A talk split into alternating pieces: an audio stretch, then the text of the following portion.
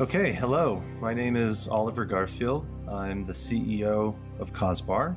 And what I love most about beauty is just the tight knit nature of the industry. It's really a, a, wonderful collection of smart and committed and passionate good people.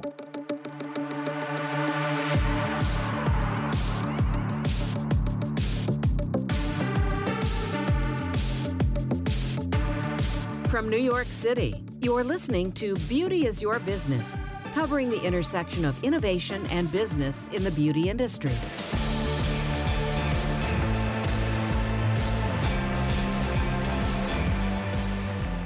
Thank you for joining us on this episode of Beauty is Your Business. I am your host, Jessica Quick, and today I am buzzing about Beauty Elevated. If you know that, then you know my guest is going to be Oliver Garfield from Cos Bar. Welcome, Oliver. Thank you, Jessica. Thrilled to be here. We're so thrilled to have you. I have been looking forward to this conversation. I think Cos Bar has really set the standard for what a beauty retail space looked like when it started almost what 50 years ago, but also how it's evolved. And so I feel like our conversation today is going to be very rich. And I actually want to jump in and start there. Can you talk to us a little bit about the origin story of Cos Bar? Because I don't think most people realize that it has been around as long as it has. So we talk to us a little bit about the beginning. I'd love to. So close with the 50 years. Cos Bar was started in 1976. So we will have our 50 year anniversary, gosh, in three years. So 47 years. And my mom is the founder. And she's got a wonderful story in terms of how she kind of broke into the industry in the 70s, as well as, you know, how she had this kind of vision for Cos Bar and started it in Aspen, Colorado way back then. So I'll I'll try to be broad enough with it, but concise enough because there's there's a lot of cool details. My mom's originally from New York. She's from Queens, Forest Hills. And she tells a great story about how she got into beauty at Bloomingdale's 59th Street and how 59th Street back in the early 70s was just like the place for beauty. It was whatever modern day equivalent you'd want to say of like what Barney's was and Bergdorf's and just all the great places all rolled into one. It was just like the place. As she would say, it's a cattle call to kind of get that job and she got it. And then she quickly turned into one of the best salespeople on the floor and then went over to the vendor side with a brand called Love Cosmetics, which I have never seen in my life, but I guess at that time was on the forefront. And what blows my mind actually is that she was the first female account executive for that beauty brand in New York. And it makes me think of that Mad Men kind of world. But you know, now it's almost entirely women that comprise the field teams that that take care of everything in beauty. But then not too long thereafter, I think she had this calling to kind of go west, drop out of New York and move to Aspen with $5,000 and a pair of skis and was a cocktail waitress, ski bum.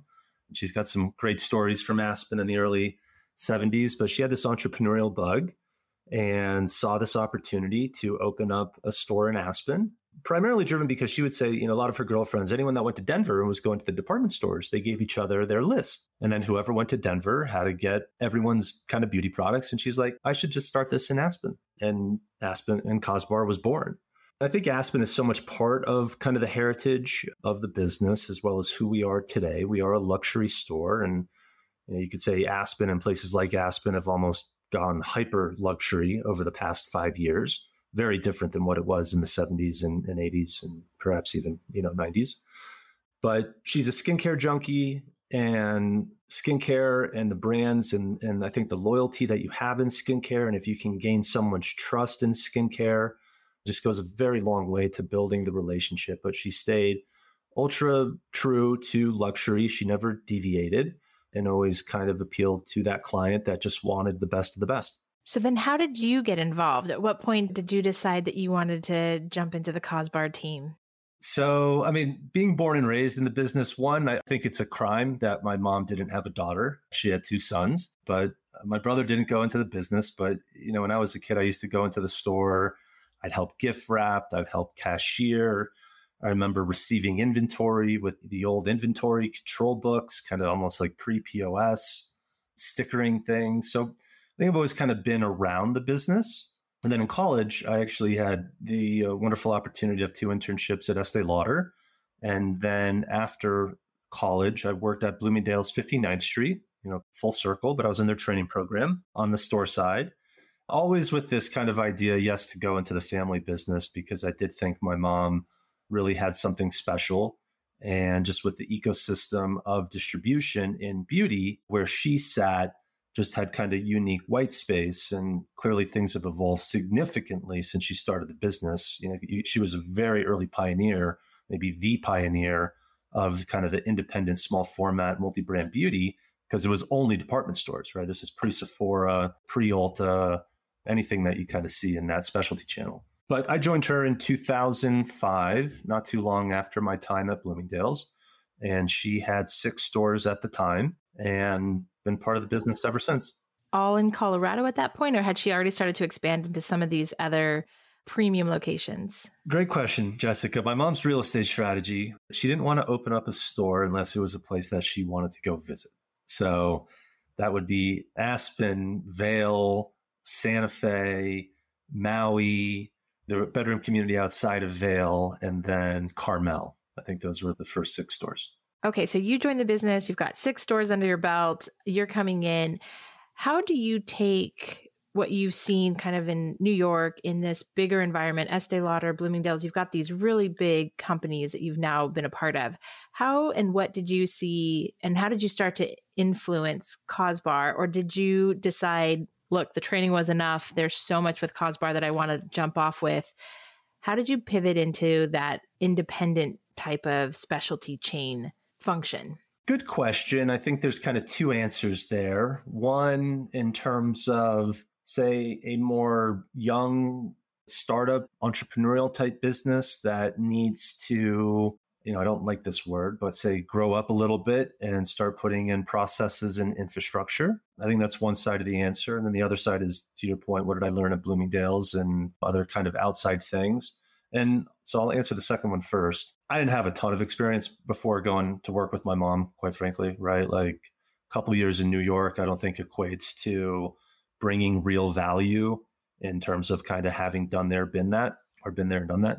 You know, I would say one thing I did learn very well from Bloomingdale's and their training program, and I wasn't on the merchant side, I was on the store side. So I was in 59th Street and learned so much about service and customer service and what that means and sales associates in the stores and their kind of realities and, and helping and supporting them were very important things that I kind of brought with me. And then, you know, on the business side, learned from my mom, but I'd say also kind of learned a ton from just being curious and trying to talk to people smarter than me and more experienced than me, be it books or actual conversations, right? And kind of slowly learned and iterated over time. Yeah, it's the true entrepreneurial journey, right? Is that you realize what you don't know and then you go find the experts and the strong employees that are going to help you get to that next level. So, fast forward today to Cos Bar, what I think is so fascinating about this company is the fact that you started bricks and mortar and you've actually pivoted to be omni-channel. And most brands or most people that we have, it's the other way, right? So, I would love to hear a little bit about this process for you going from bricks and mortar and moving into omni-channel how have you done that? How have you thought about that? I think it's a very interesting point of differentiation. Well if i could real quick i mean i love the question because brick and mortar is back in vogue. You know if we were talking back in 2019 i think the chatter was oh my gosh d2c ecom is going to take over the world. And it's just a matter of time you kind of brick and mortar folks until you're you're out of the business. And my God, has that pendulum kind of swung back? You can't be a brand without a wholesale strategy.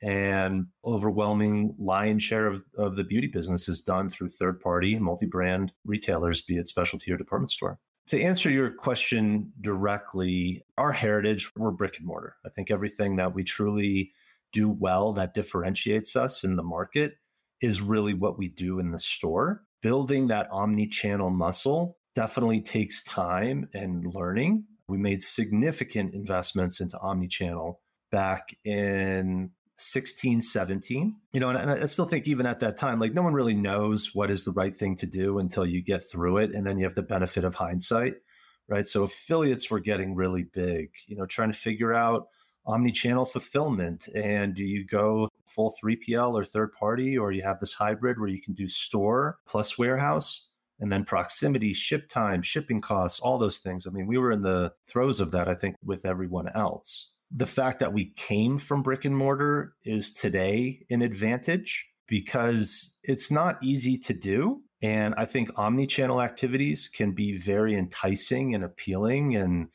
feels like there's unlimited upside. And the brick and mortar stuff, I actually think is harder, not from a knowing what to do, but from an execution standpoint. Someone else's expression, retail is details and kind of being obsessed about those details all the time, everywhere, because it's unforgiving.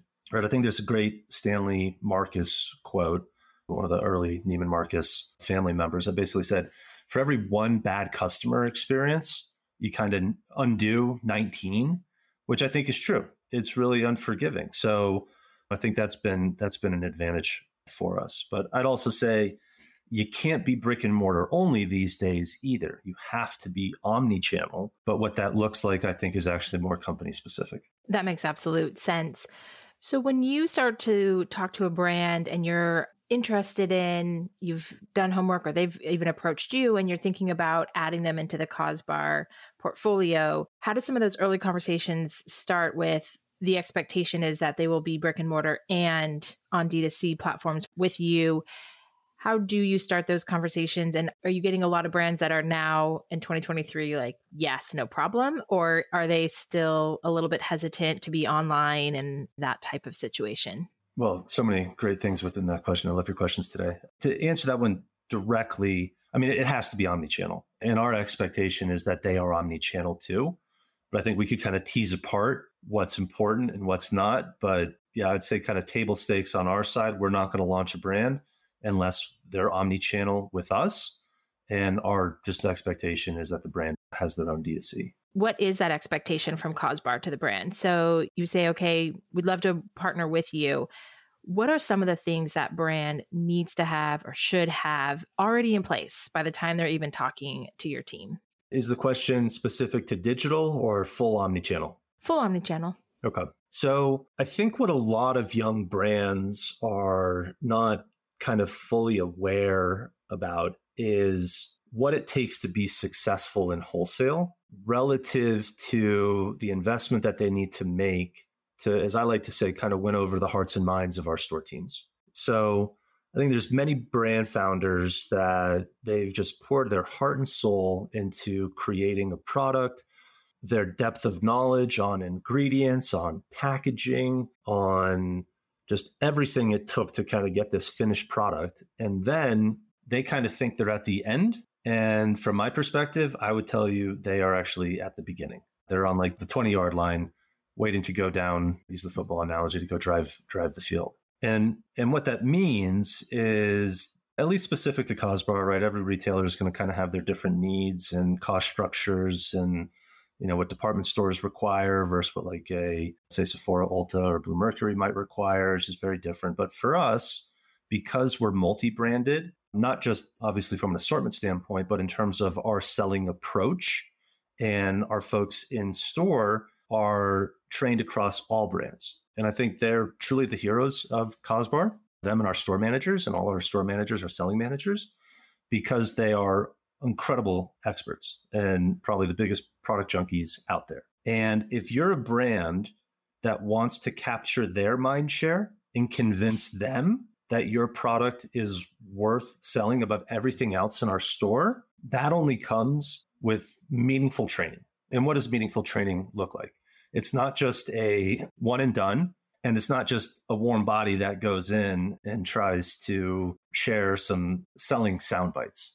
I actually think some of the most talented people in our industry are trainers and people that have been in those training roles forever, just their ability to communicate complex things related to a brand's heritage, to their own product development, be it science in a very kind of authentic and educational way, while also being charming beyond belief. I mean, it's it's amazing just like the magnetism of so many of these trainers.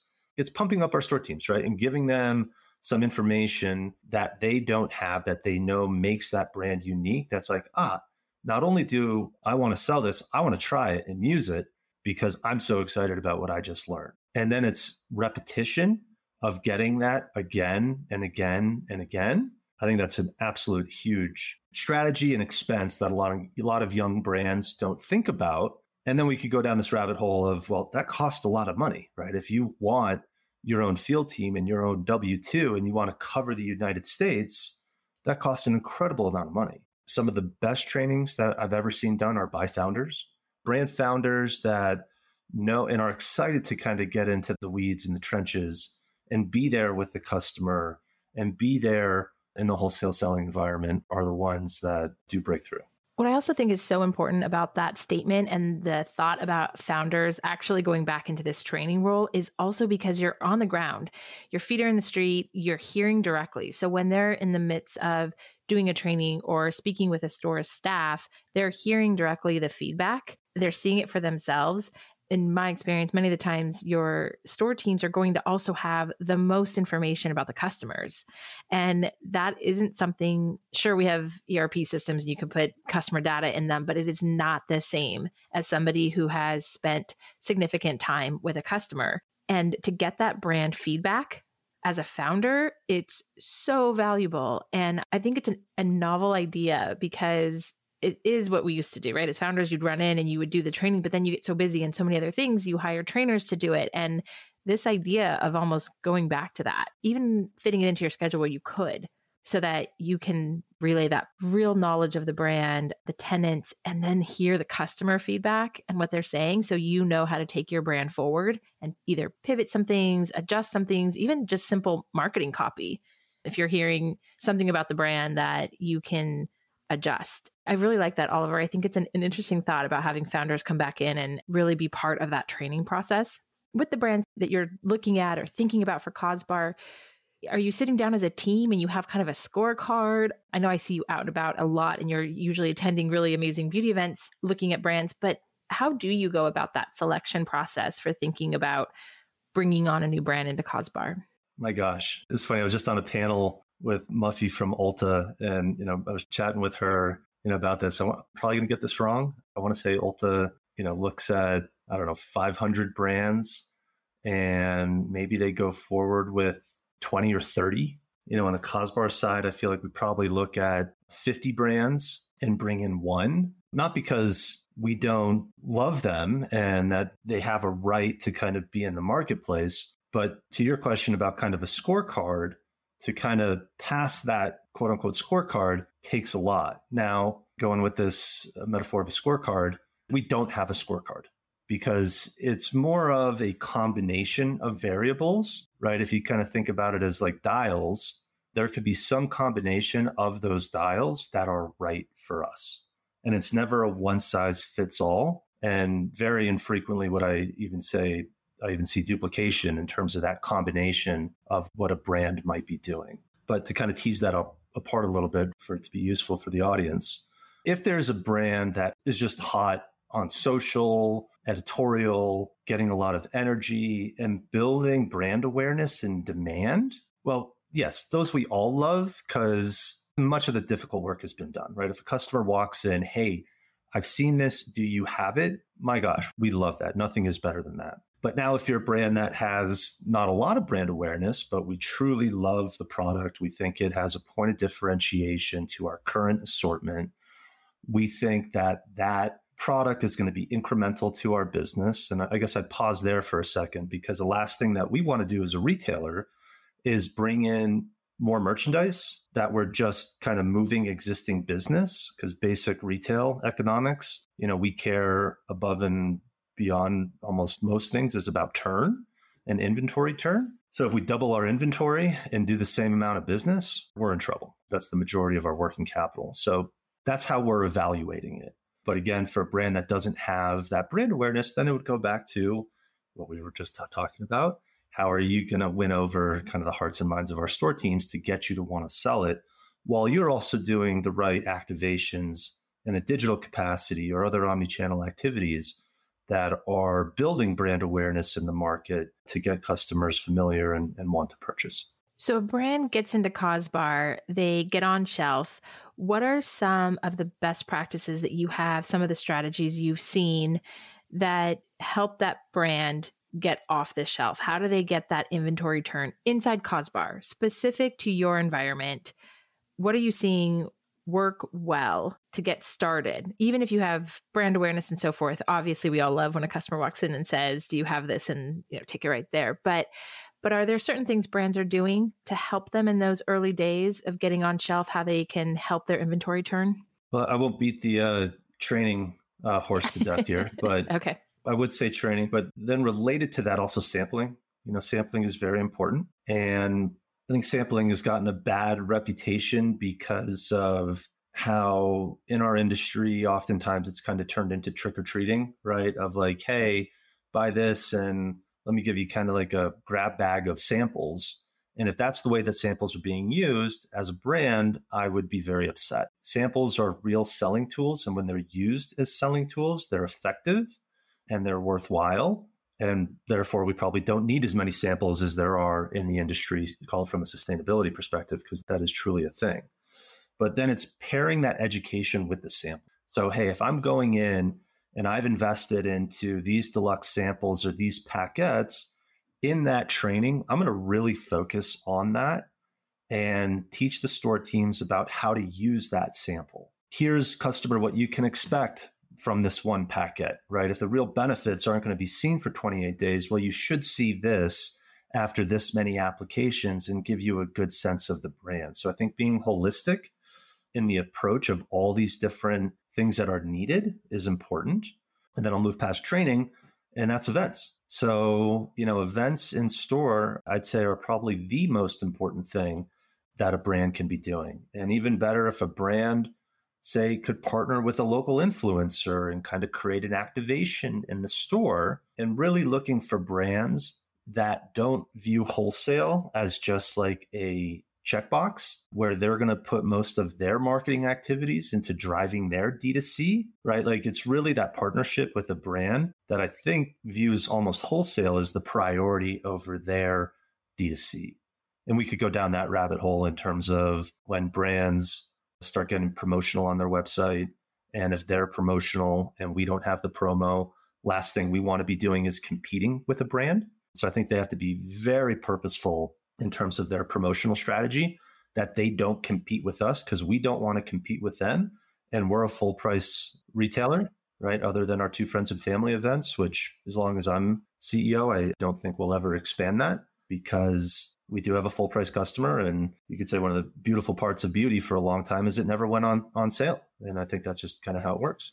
Well, and I think that it goes back to that strategy that we started the conversation around and the fact that Cos Bar has been set up and been successful in a space designed around a certain customer. You're very clear on the vision of who your customer is, where they live, where they shop, and what brands they're looking for. And so when you have that type of vision, then it absolutely makes sense that you stay to the strategy. So as a brand coming into the store, then it's about what type of customer is this retailer attracting? How do I get in front of that customer, which is why I'm interested in being in Cos Bar? And from there, then it's okay, they're not going to be, this is not a discount piece. This isn't a promotional heavy way of getting traffic and sales. And so, that I think as a brand is very interesting to think about as you think about your wholesale strategy and different retailers that you may be in or may not be in. What does that look like in total? Because you can't be heavily promoted over here with this retailer and then want to be in a retailer where you're not going to have that so a lot of this has to be done. I think you said it earlier when we were talking about training, but about the foundation work and brand awareness and how that hard work has to be done. The strategy of the brand also has to be done early on. And that's hard to then decide what retailer really is the right fit. I would guess if you're a good fit for Cos Bar, your strategy isn't going to be a heavily promoted D2C website in my expectation. Correct. But we're okay with that too. Again, if they're building demand, but if their strategy is to funnel all of their marketing activities to their own website, that's different, right? And that's nuanced. And that's why it's not a, a black and white answer. I would also say, I think just if I could real quick on the full price model, I think that existed in beauty. from a retailer perspective, it's only made possible, right, when brands are prepared and have kind of set up their business model for RTVs from the retailer, right? So if there's assortment creep or there's a launch that just didn't have success, right? We want to be able to RTV that with with a brand. The last thing we want to do is put it on discount to try to sell through it because we're not a discounting retailer, we're not good at markdowns. We'd much rather say, "Hey, take this back, we'll do a stock swap, give us a credit, and that'll be for future orders that we can then put into part of the assortment that is moving." But that only works if the brand is kind of set up their own margin to be able to take those returns because that's the only lever that retailers really have at the end of the day to sell through is discounts right? And that's why on the fashion side yeah you started whatever 100% and then you go into your traditional markdown cadence. That doesn't exist in beauty purely because it was set up and if you go back to all the strategics i won't name names but they all do this because they recognize that maintaining that full price is important for the long term but it only works if they're willing and able to RTV product that doesn't sell. And I think it's a really interesting point as well about knowing all the pieces that go into the contract, whether it's RTV, whether it's ad dollars that need to be spent or samples that need to be used, training hours, thinking about the whole cost of being inside the retailer it's i think something in my experience where as a brand we get tripped up because we haven't actually put pencil to paper to realize okay here's really the value and what i need to have ready to go and ready to bring back or to expense whether it be samples that i'm sending out or whether it be product i'm bringing back to think about that full circle nature of the relationship are those conversations when you start talking with a brand are you jumping into those conversations early on? Are you seeing it a little bit as look let's romance a little bit. Let's really understand the potential and opportunity we have and then we start really diving into some of these more detailed contractual pieces or is i'm sure it's probably brand dependent? I mean look the first hurdle for us is i think falling in love with the brand and the product. So we don't really start talking about margin and trade terms until we like the product, we trial the product. We do ask for a number of submissions that go to many people within the business. You know, I personally like to kind of build that buy-in across various functions with within Cos Bar. But once we kind of get past that and we feel that hey, the brand has the infrastructure to be successful on many of the things we just talked about, then we kind of get to those trade terms, right? So margin is most important but within our T's and C's, terms and conditions, we do touch on testers and RTVs and all the economic things. Just again, it's better we have that transparency up front and there are no surprises down the road because those things, again, if a brand hasn't been as thoughtful as they should be to a wholesale strategy, then those things can trip us up in a big way down the road. Absolutely. So I know we're almost out of time, but I would love my last question for you is I'd love to hear from you where you see Cos Bar going. What does the future look like? Is it category expansion? Is it more stores? I know you said you're moving into 21 now. What's the next three years to 50 look like? I mean, I do think there's a ton of white space for Cos Bar right now.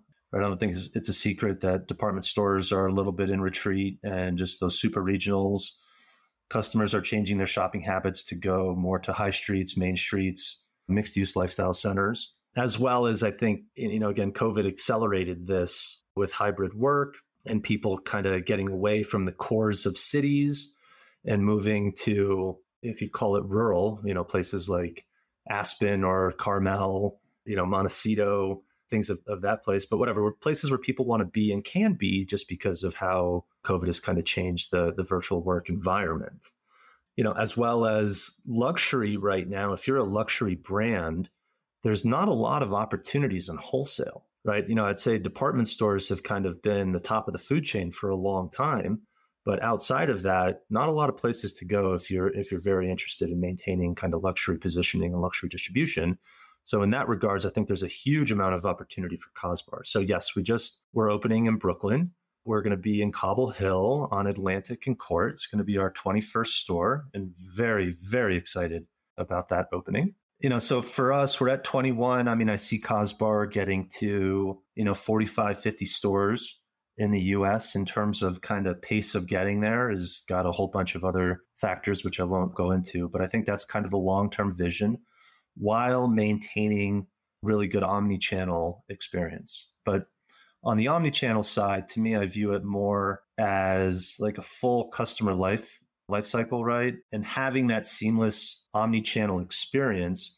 I don't see us as a retailer where we're going to be bringing people in top of funnel purely through digital. Yes, it happens, but to really kind of, I think, appreciate and understand the Cos Bar ecosystem, it's more about that in store experience. And again, to look, see, feel, touch, education from an expert, the tyranny of choice that consumers have, the amount of information, misinformation, right? I think people are just kind of on overload and they want someone who has that knowledge that can then take what their needs and wants and concerns are and give them that regimen. And I and I don't think that can be done online uh, nearly to the way it can be done in store. And again, going back to the product, right? It's so sensorial and what people are looking for, especially in makeup and fragrance and you know skincare and all of it. So that's kind of where we're going to remain true for the foreseeable future. Well, Oliver, I really appreciate your time today, the insights, really understanding better the Cos Bar model, the Cos Bar thinking, but really just you in general and your wealth of knowledge that you bring. So thank you for the time today. Jessica, thank you for having me. This was great. Good luck on your opening and I can't wait to see more stores in the area. So congratulations and have a have an amazing opening weekend. And if you would like to continue to buzz with me, head on over to buzzbeauty.com. This has been Beauty is Your Business, produced by Mouth Media Network. Keep in touch on Instagram and Facebook at Mouth Media Network and find prior episodes at beautyisyourbusiness.com and wherever the best podcasts are found. Your brand message can be on this show. Email us to find out more at podcast at mouthmedianetwork.com. Thank you for listening.